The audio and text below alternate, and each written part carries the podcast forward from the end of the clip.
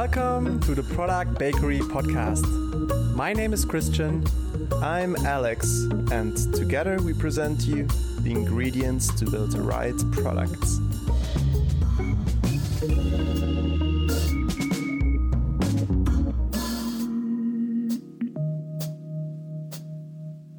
Welcome to the Product Bakery again. My name is Christian, and I'm here today, as every Monday, with Alex. Hi, Alex.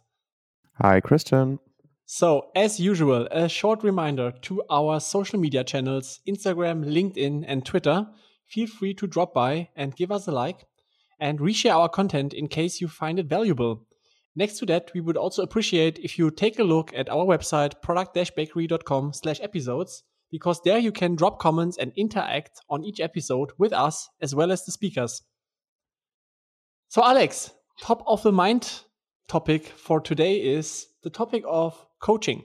So I know in your position, you have had many designers under yourself who worked with you, who worked for you, that also needed some advice. And I would be curious to hear how you coach product designers, researchers, and other people.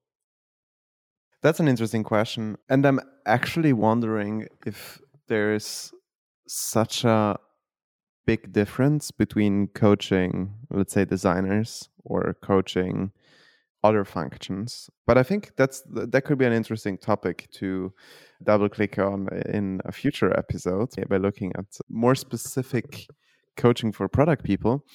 But when it comes to coaching designers, I would like to distinguish a little bit because I think there is, as you mentioned, I had a team of different designers. So when you coach within your team, I think there is always a little bit like this like you're still their manager, right? Like you're coaching as a manager. And I think this is something that sometimes in situation where you want to coach or to mentor people can be trickier, right? Because when you are really in in a coaching mindset and coaching environment, you really need to let loose of being a manager. It's not okay, this is my team and you're reporting to me and I'm like the one at the end assigning the paycheck or not. It's really okay, we collaborative approach and the collaboration, which I think anyway good leadership entails, right? As a good leader, you should not like strictly manage people, but you should work with them. So I think there there is also a big overlap, but I think that's that's still something that you should keep in mind when coaching people. And then I think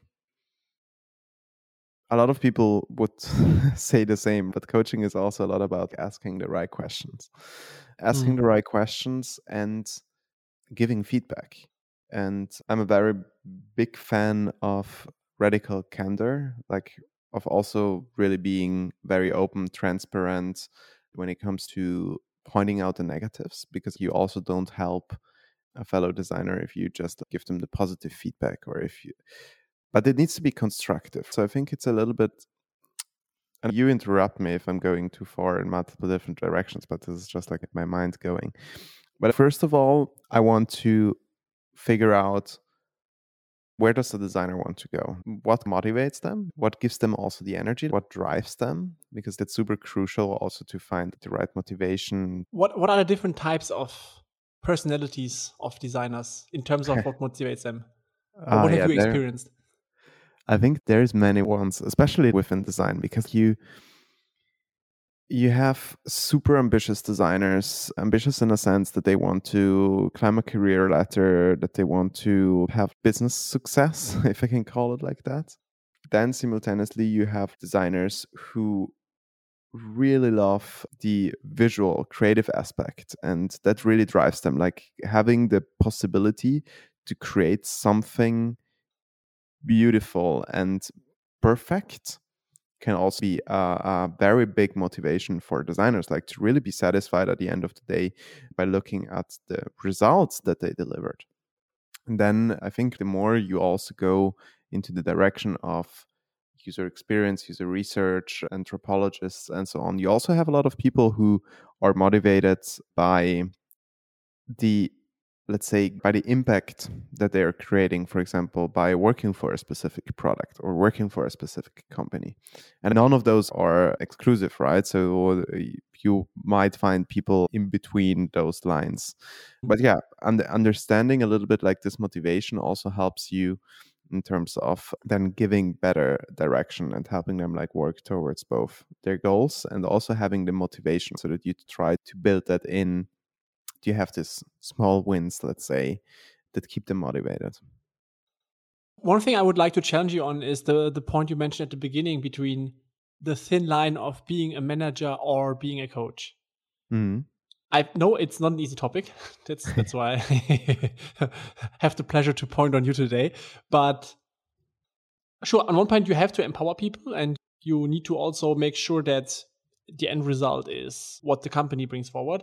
But I believe it's not easy to find the right balance. But on the other hand, I think it's also important to decide if you are either the one who throws deadlines or pushes towards certain goals, or the one who gives people enough freedom and also time to develop and to automatically become or to become by themselves mm-hmm. the person who delivers.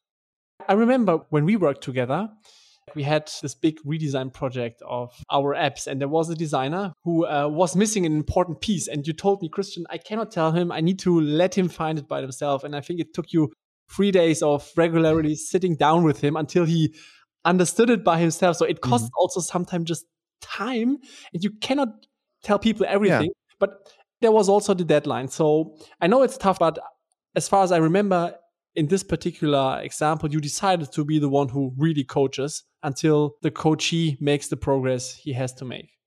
Yeah. And it drills a little bit down to different leadership styles. And as I mentioned, I think to me, good leadership entails that you help your team grow. Right. Mm-hmm. And I think it also comes down to how do you learn? I think most of the things that I learned in the past were things that I learned simply by doing and by failing and uh, by making my own mistakes. Because I never had like someone who told me, okay, you need to do it like this. Or I wasn't like blindly following people telling me you need to do it like this. And I think this is crucial also for your development, right? If you want people on your team to grow, you can't just tell them what they need to do you need to work with them and i think you need to ask the right question so that they figure it out on their own and so that you can still give them the room also to make uh, their own mistakes because only like this you manage to develop them and to help them grow. So i think yeah of course there might be different scenarios and obviously like there is also points where you just like need to then make a final decision because especially like in a leadership position sometimes that's also what you're responsible for. I to some extent need to give a direction and a vision otherwise absolutely. I probably wouldn't be on in in the wrong position. So sometimes i obviously also need to make sure that we're heading in the right direction. But i think it's still important to give the space in the people and to listen to them and to help them figure out things on their own. And sometimes you or the best part is when then you even get more out of it because they manage to go even further than what you just thought of. Yeah yeah and we covered now first of all understanding whom you're talking to, and also if you are either be the manager or the coach. One last thing I would like to touch up on is let's say you are working with someone who is not producing the outcomes or not developing into the direction that he or she should do. Mm-hmm. How do you uh, deal with that? Back back to, being candid right? Straight on honesty helps and works and is also important for people to improve right? And obviously you don't want to say oh the work you produced sucks or this is bad. I think you you also there you need to make it actionable right? And yeah because sometimes it's not enough to just be candid and tell someone uh, what they are doing wrong yeah, exactly. And I think it's super important to then really point out what it was, like what was wrong. And then ideally back to the asking aspect, ask them, okay, how do you think could you fix this next time? Let's mm. let's say someone someone wants to get buy-in into a concept for a specific idea they have and they're really passionate about and they create this super long extensive presentation. And they're convinced that they managed to win everyone over. They walk into the room, they start presenting. You see that slide 16, attention of the room goes down.